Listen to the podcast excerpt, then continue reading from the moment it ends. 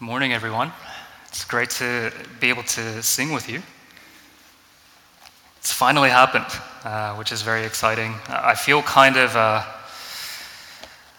I feel very good about singing together. Um, at the same time, it must have been a hard week uh, to lead for Stella, for uh, for Josh, because uh, you know their voices are so good. I haven't sung out in a little while, so I feel a little bit rustier. Um, I'm not a very good singer anyway, like as uh, some of these guys in the corner might be able to attest. You can ask them later. Um, if we haven't had a chance to talk together, if we haven't had a chance to have a coffee together, my name is Young. I'm lead pastor here at New Life. Uh, it is my joy to welcome you today. Man, it is uh, not a mask, oh, there's a few masks, but it's uh, quickly becoming apparent. I can't use that as an excuse if I forget your names. Uh, if I do forget your names, please have grace. I do love you guys. You know, maybe that's too early to say. It's feeling a little bit like uh, Bora when we were dating, and I said it too early. So hopefully you don't feel that way. All right. We're in Luke 19 today, uh, as Christine mentioned, and if you're familiar with the Gospel of Luke at all, if you've read through the rest of the Gospel of Luke, there's this anticipation, you know, for the one who is to come. This phrase appears several times throughout the Gospel of Luke the one who is to come, and you see it all throughout the Gospel of Luke. And this anticipation, this looking forward to the one who is to come, it's quite similar to what we might feel right now this Palm Sunday just as we look forward to Easter. We know Easter's coming. You know, for those of us who are in Christ, we know Easter's coming and we're just waiting for that day. And the good news that Jesus has risen and we're made alive in him. It's what we base our faith around, it's what we base our lives around. And there's that anticipation both ways. We're at the halfway point, exactly at the halfway point in our Easter sermon series, uh, Make Things Right, as Christine mentioned. Uh, we've looked at the way that God designed our first home for us to be a place of shalom, a place of peace, complete wholeness. We've read together as humanity chose its own path, though, away from God, and has suffered as a result, even losing the home that we built for ourselves.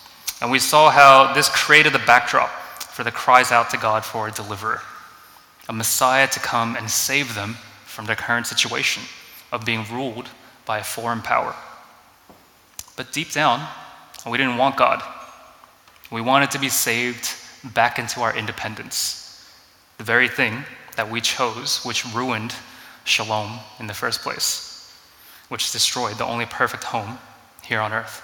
And today, Palm Sunday, we see this call out to God come upon Jesus. I mentioned this in the sermon last week, right?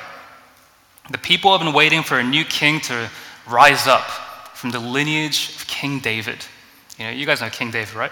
The great King David, these people are waiting for the son of David, you know, several generations down. And surely the rightful king's return is going to mean that the current, gener- uh, the current foreign government is ousted and then they can rule themselves, right? That's what they're believing.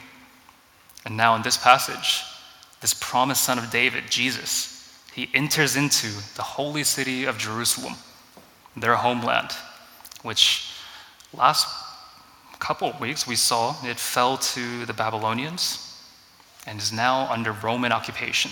So Rome is currently ruling over Jerusalem. So this passage begins with Jesus sending two of his disciples to bring a young donkey, a colt that has never been ridden.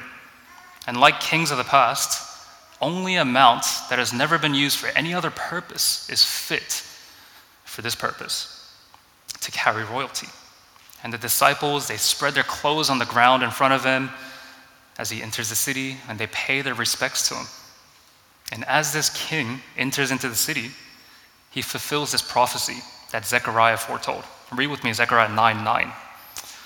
Rejoice greatly, daughter Zion. Shout in triumph, daughter Jerusalem.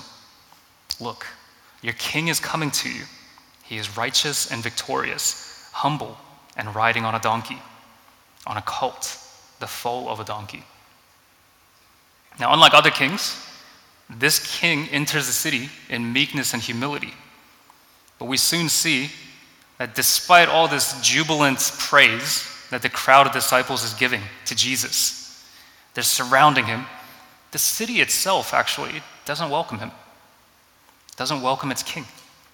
The Pharisees, the leaders of the Israelites at this time, they're disgusted.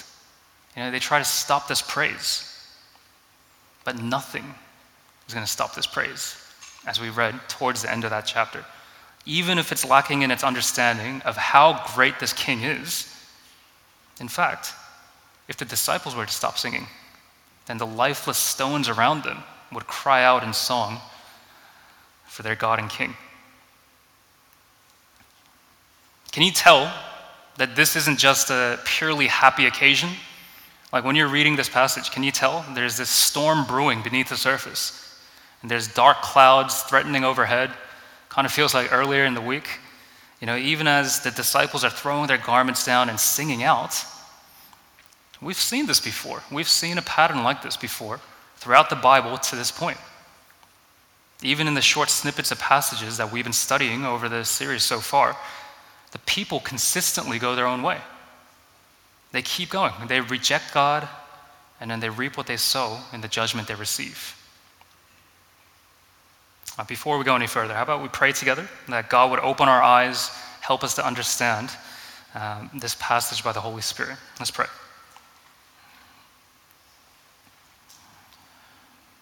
Father, we thank you uh, for your mercy, for your grace, and your goodness. You're steadfast even when we're not. You think of us even when we don't. And you love us. Thank you, Father, that we can sing to you our praises together, God. United as one family in new life. It's so wonderful that we can sing to our King. I pray, Lord, that these songs, these praises that come from our hearts, will be genuine and would recognize who you are, God. Would you, by the Holy Spirit, reveal to us in our hearts what it is that we expect from you and the way that we see you so that we can recognize if our vision is clouded by these things and we can't recognize who you truly are? We want to know you. We want to know you as King. We want your kingdom to come on this earth as it is in heaven, especially in our hearts, God. So speak to us by the Holy Spirit. Open up our eyes that we might see, and open up our ears that we might hear.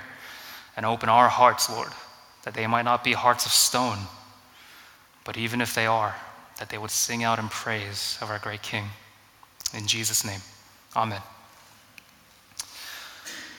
You know, from the beginning of time, from the way that God created us, we were made for His kingdom, and we were made for a king like Him. Only his benevolent rule could possibly satisfy our needs without being overbearing or evil or self serving. It's only Him. It's only Him that can accomplish this. Because He is pure glory and goodness and love. The most loving thing that God can possibly do for us is to give us Himself. And the most loving thing that He could do is to rule us in His kingship. These are the most loving things that God could possibly do. In Eden's garden, humanity lived in this harmonious, loving rule. God was among us. We could actually walk with him. God kept nothing from humans except for this one tree and warned them that choosing this tree would result in their death. He gave them agency, He gave them the ability to actually choose and to choose rightly. He trusted them. But rather than responding in love ourselves, we felt that, hey, maybe God's holding back from us. Maybe we can do better than Him. And we chose our own flawed understanding rather than His perfect wisdom. And although we did this, we as humanity, we still clamored for a king to rule over us, to lead us. Do you realize this? Despite our collective choice, we want a flawless leader. It's bizarre, right? Like we say we don't want a leader, but deep down we kind of do. We want a flawless leader. We want someone powerful. We want someone who makes the right choices. We want someone who lives for the benefit of his people, the people that he rules over. As you can probably guess, we're a confused people. See, paradoxically, we seek independence from the one king that can actually provide all of these things to us. And so we sin by turning away from God, seeking out lesser, flesh and blood alternatives, these replacements, or even just ideals, these mantras, these philosophies that lead us. And unfortunately, by definition, these things can't possibly fulfill the longings of our hearts for a perfect king. How can we look to a human leader and expect a perfect king? So, oftentimes, because of this, we get caught up in some tribalism. Like, if you read the news at all, or if you're involved in sports clubs, if you're involved in any sort of fandom, you'll recognize you really want to tell other people no, the thing that I support is better than the thing that you support. There's something inside of us that makes us do this. We grow obsessed with the leaders that we do have. And we usually go one of two ways. We either accept very strange flaws in our leaders because they're our guy. You know, we want him to be our guy, and our hearts desperately want them to be a good king for us. Or the other side, this side is not unique to Australians, but I think uh, we have it a little bit more than other countries. We sledge them. You know, we fly into this uncontrollable rage over their shortcomings. We talk about how bad they are. I got to see this in action uh, as someone who moved from Melbourne to Sydney pretty recently. Yeah, you, you guys probably feel like Sydney's way better than Melbourne, right? People in Melbourne feel the same way, just backwards. I don't know why, okay? Now, with the long lockdown in Melbourne over coronavirus, I would see comments. You know, I told you about this. I would keep up to date with what's going on with coronavirus. I would see comments in news, social media, and the majority of Melburnians, as far as I could tell, seemed to support the Premier of Victoria. The majority of them. You know, they were like, oh man, he's doing a good job, he's doing a tough job, making hard decisions, he's maintaining our, our safety. What a good guy. And the people that were critical of him were mostly downvoted, you know, people didn't like them, especially those from interstates, those from Sydney and Queensland, bragging about their comparative freedom. And Melburnians would be like, boo, you know, like, shut up, we don't need to hear that, you know. Now, after moving to Sydney, I'm on these same sites, reading the news from a different perspective. And I would see, after the Northern Beaches outbreak, you guys remember this back in December?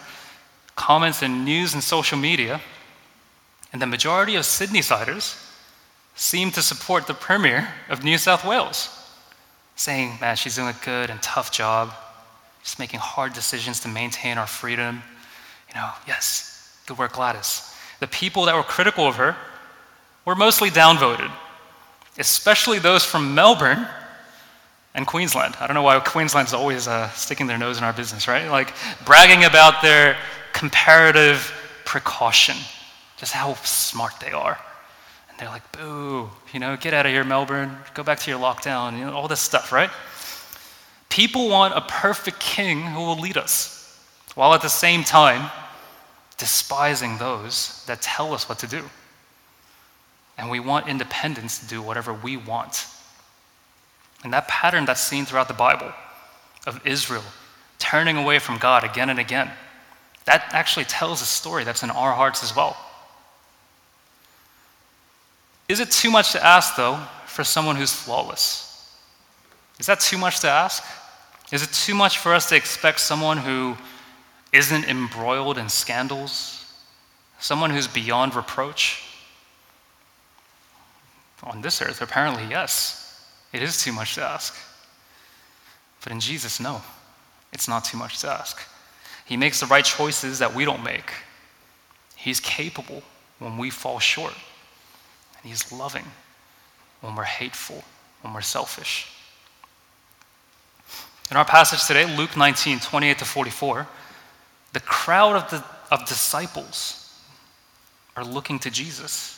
Do you see this? The crowd of disciples are looking to him, thinking, He's the one that's going to help us, our country, Israel, to escape subjugation, to escape from Roman rule and achieve independence. It's a crowd of disciples. And deep down in their hearts, without them even knowing it, they're looking for this true king to come and make things right. And meanwhile, the rest of the city of Jerusalem, they're either apathetic to Jesus or they're completely against him. You see this? It's not the whole city coming out and saying, Yay! You know, like throwing down palm branches. You deforest, deforest the whole area if that happened, right? It was, just a, it was just the crowd of disciples that were there, not the whole city. Consider what the disciples are expecting and crying out for. It's an earthly Messiah. They want a Savior to come and fix things up just the way they like it. What would they even do with the independence that they're asking for? You think about this, like this independence that they're seeking. What would they do if Jesus was really a rebel leader, like a human rebel leader, come to set them free? You know, yes, let's overthrow the Roman government. Let's start in Israel's independence again. What would they do? Then what? We know what would happen. The majority of the Old Testament actually tells us, it shows us Israel's human government. Kings come, kings go, each leading God's people in this cycle of turning away from Him towards their own idols. None of these kings actually take care of the people's true need to bring them back into right standing with God. In fact, oftentimes, these kings, they're self serving, they're cruel, take from their people, they look to service their own needs. Even their great King David took a wife from one of his subjects, had him killed off. Why can't the kings live for the people? Our conception of what a leader is has been warped over time. And we accept things from them that don't actually take care of our needs. And then we expect things from human leaders that they can't possibly live up to. And then we turn away from the only one who can actually provide what we need. A true king not only lives for his people, but he dies for them too.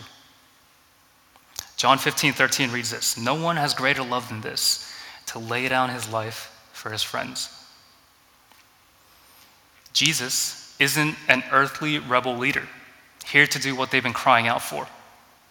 Jesus is the true king who comes to set us free into citizenship in the true kingdom.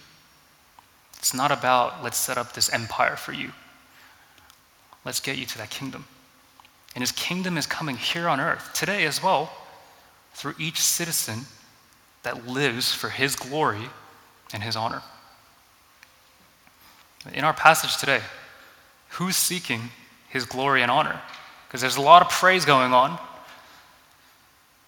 but only the crowd of disciples clamoring around him, praising him for something they don't fully comprehend.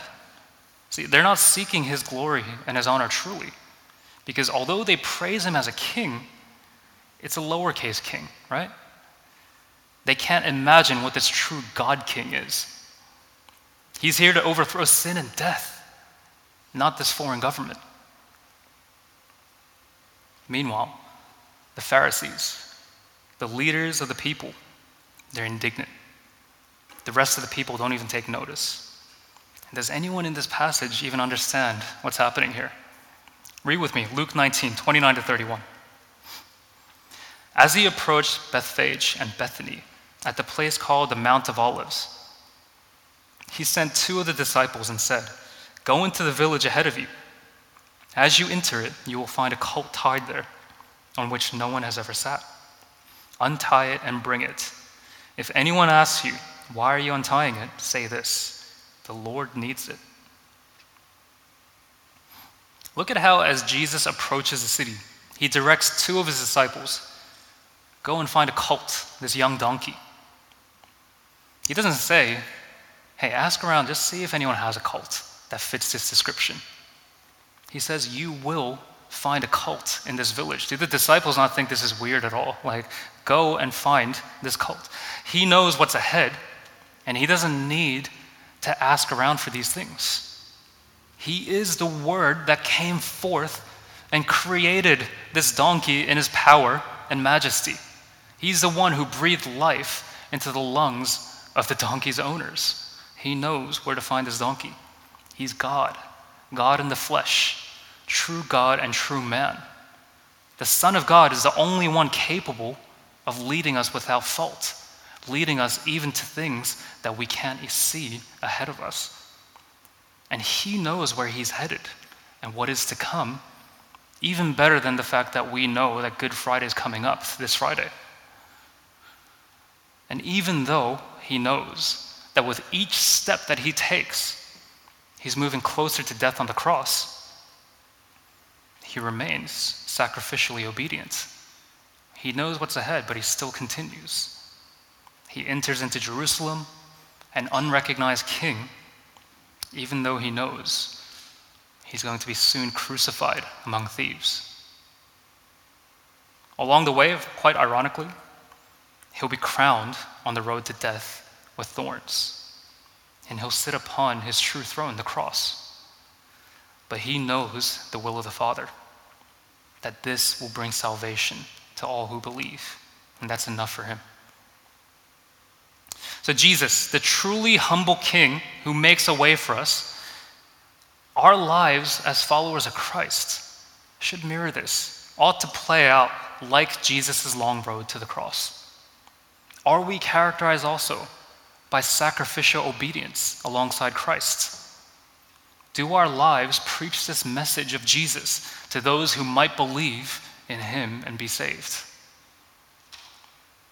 And this is true life for us as we find clarity in our spirits, lives filled with meaning and purpose, and an everlasting joy that nothing can take away.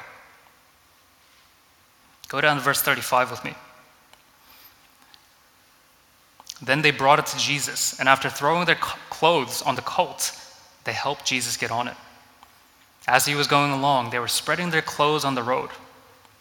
Now he came near the path down the Mount of Olives, and the whole crowd of the disciples began to praise God joyfully with a loud voice for all the miracles they had seen. Blessed is a king who comes in the name of the Lord. Peace in heaven and glory in the highest heaven. If you're a Christian here today, there's a strange thing that happens once you start following Jesus and you read through the passion narrative again you know, the passion narrative of everything that happens in the final week of Jesus' ministry here on earth, as you read through it as a Christian, you start seeing these little ironies, these little things that are like, oh, that's weird. Why is that happening? Like, you know that the people don't know who Jesus is. You know it. You can tell. You can see it, right? You can tell that they don't truly know that he's God's son, the rightful king, and yet you see instances like the verses that say that the disciples placed Jesus on the colt, on the donkey, as though they're enthroning their new king. And then they throw their garments on the road, which is what they did to inaugurate an Old Testament king named Jehu, all the way back in 2 Kings 9. It's the same thing, the same kind of pattern that plays out. They don't realize what they're doing, and yet they're saying, You're our king. It's as though the stones of their hearts are crying out, and saying, This is our king, even though their mouths don't understand what they're saying. The fact that they even sing the words of Psalm 118 over Jesus. We looked at Psalm 118 recently, right? But do you know the difference? Do you notice the difference from last week when we looked at Psalm 118? They add the words, the king. Blessed is the king who comes in the name of the Lord. You remember last week, it's blessed is the one who comes in the name of the Lord. Jesus is king. Even though they don't understand what they do, even though the rest of the people reject them, reject him, he is king. And the disciples, man, they clearly had these great expectations that Jesus would be the Messiah who would lead their rebellion against Rome and overthrow them. But the greater reality escaped them. That he was here as a messianic redeemer, here to deliver them from sin and death. Even as they sang, Peace in heaven and glory in the highest heaven, they couldn't fathom that this wasn't just talking about an earthly peace.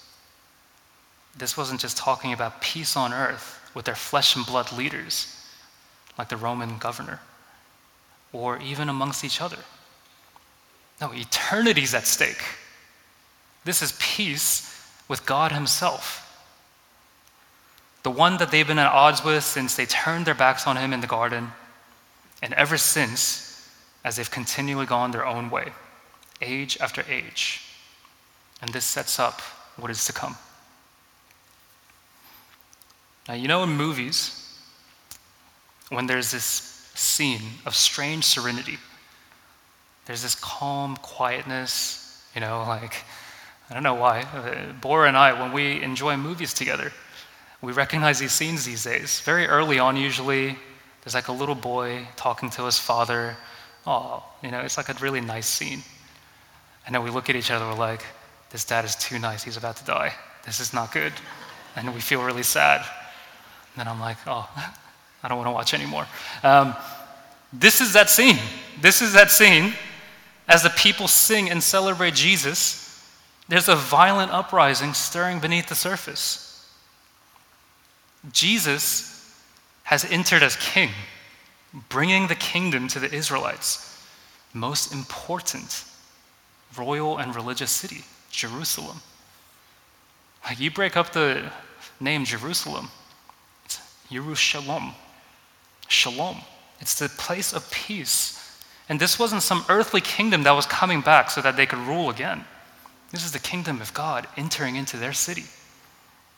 And soon, the king will be crucified outside the city as king of the Jews, ironically, so called by the Roman official, even as his people reject him. There have been a few times during this uh, coronavirus pandemic that I've felt certain things about leadership that we've had in the world. I don't know if you're, you know, like me in this. I've been frustrated at times by certain leaders and their lack of foresight.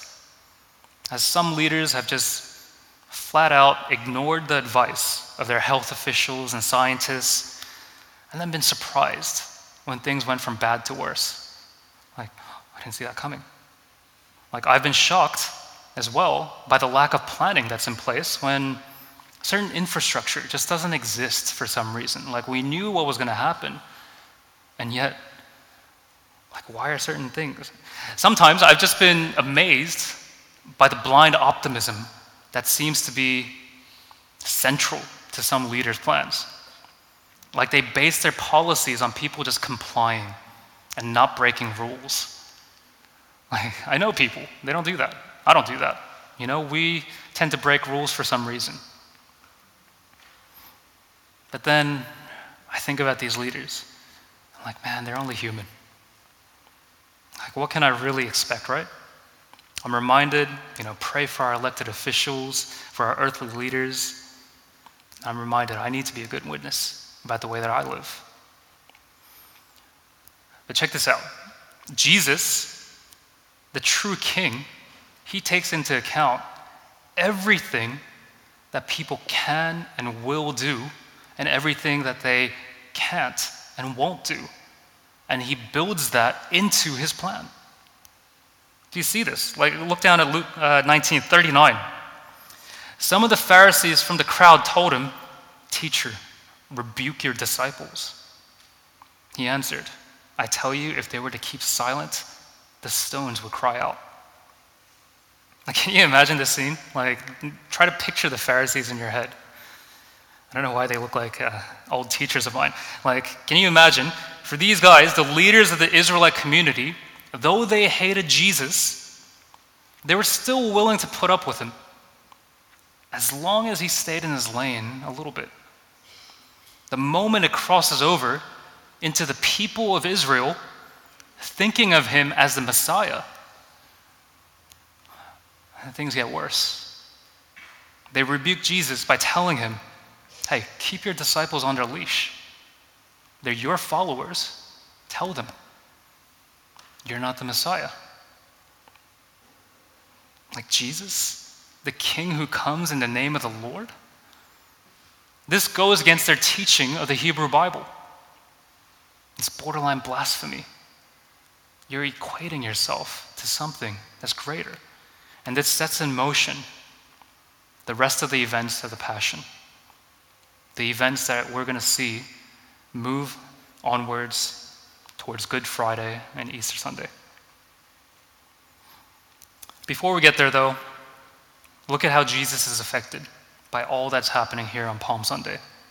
Verse 41 As he approached and saw the city, he wept for it, saying, If you knew this day what would bring peace, but now it is hidden from your eyes. For the days will come, for the days will come on you when your enemies will build a barricade around you, surround you, and hem you in on every side. They will crush you and your children among you to the ground and they will not leave one stone on another in your midst because you did not recognize the time when God visited you. Jesus weeps. Maybe he's feeling the sting of irony about their singing for peace. If only they knew what would truly bring peace, but they can't possibly know. Why can't they know peace? This is that peace that's characterized by shalom that we've talked about in the last few weeks, the word that we looked at together all the way back in week one. And this is a divine wholeness, a peace with God and of God, which was certainly evident in Jesus' life, but it wasn't characteristic of the lives of his people. The people can't understand peace because they have chosen time and time again to not seek this peace. It's not in their vocabulary, it's not in their grid of thinking. Have you ever noticed that the more times you do something, the easier it gets to keep on doing it and the harder it is to stop? Have you noticed this? Like, this might be true of some good things for you. Okay, let's start with the good. Like, maybe you've built up a habit of exercise, and every day that you exercise, it gets easier to go back to do it again or maybe of getting good sleep. You set a routine in place, you go to sleep at, I don't know, 10 o'clock, 10 a.m. sometimes on Sundays. You set a good habit, right? But it's often true in our lives of sin, especially our pet sins, the things that we struggle with perpetually. And usually we have a choice, right? Sin or don't sin. And sometimes we choose sin and it becomes easier to continue, to repeat. There's this uh, mistaken belief that we have in our heads. I had it too, especially before I became a Christian, that we can keep on diving into our sin for the rest of our lives, and then on our deathbed, moments before our last breath, we can whisper, I believe in you, Jesus. And then we just go. But what would make us think that the very thing we've gone against our entire lives is the thing that we're going to turn to at the end of it? It makes no sense. Like if you keep on sowing into the evil desires of your heart, eventually your heart grows hard, just like the people of Jerusalem here. Their problem isn't that they won't repent or turn to God recognize Him as King over their lives. Now, their problem is the continued pattern of spiritual rebellion that they've exhibited throughout their generations has hardened their hearts to the point that they're unable to see that there even is a problem. They have no desire to repent because they have no ability to do what they don't want. Ironically, the people who spend Passover singing about their deliverance from Pharaoh in Egypt.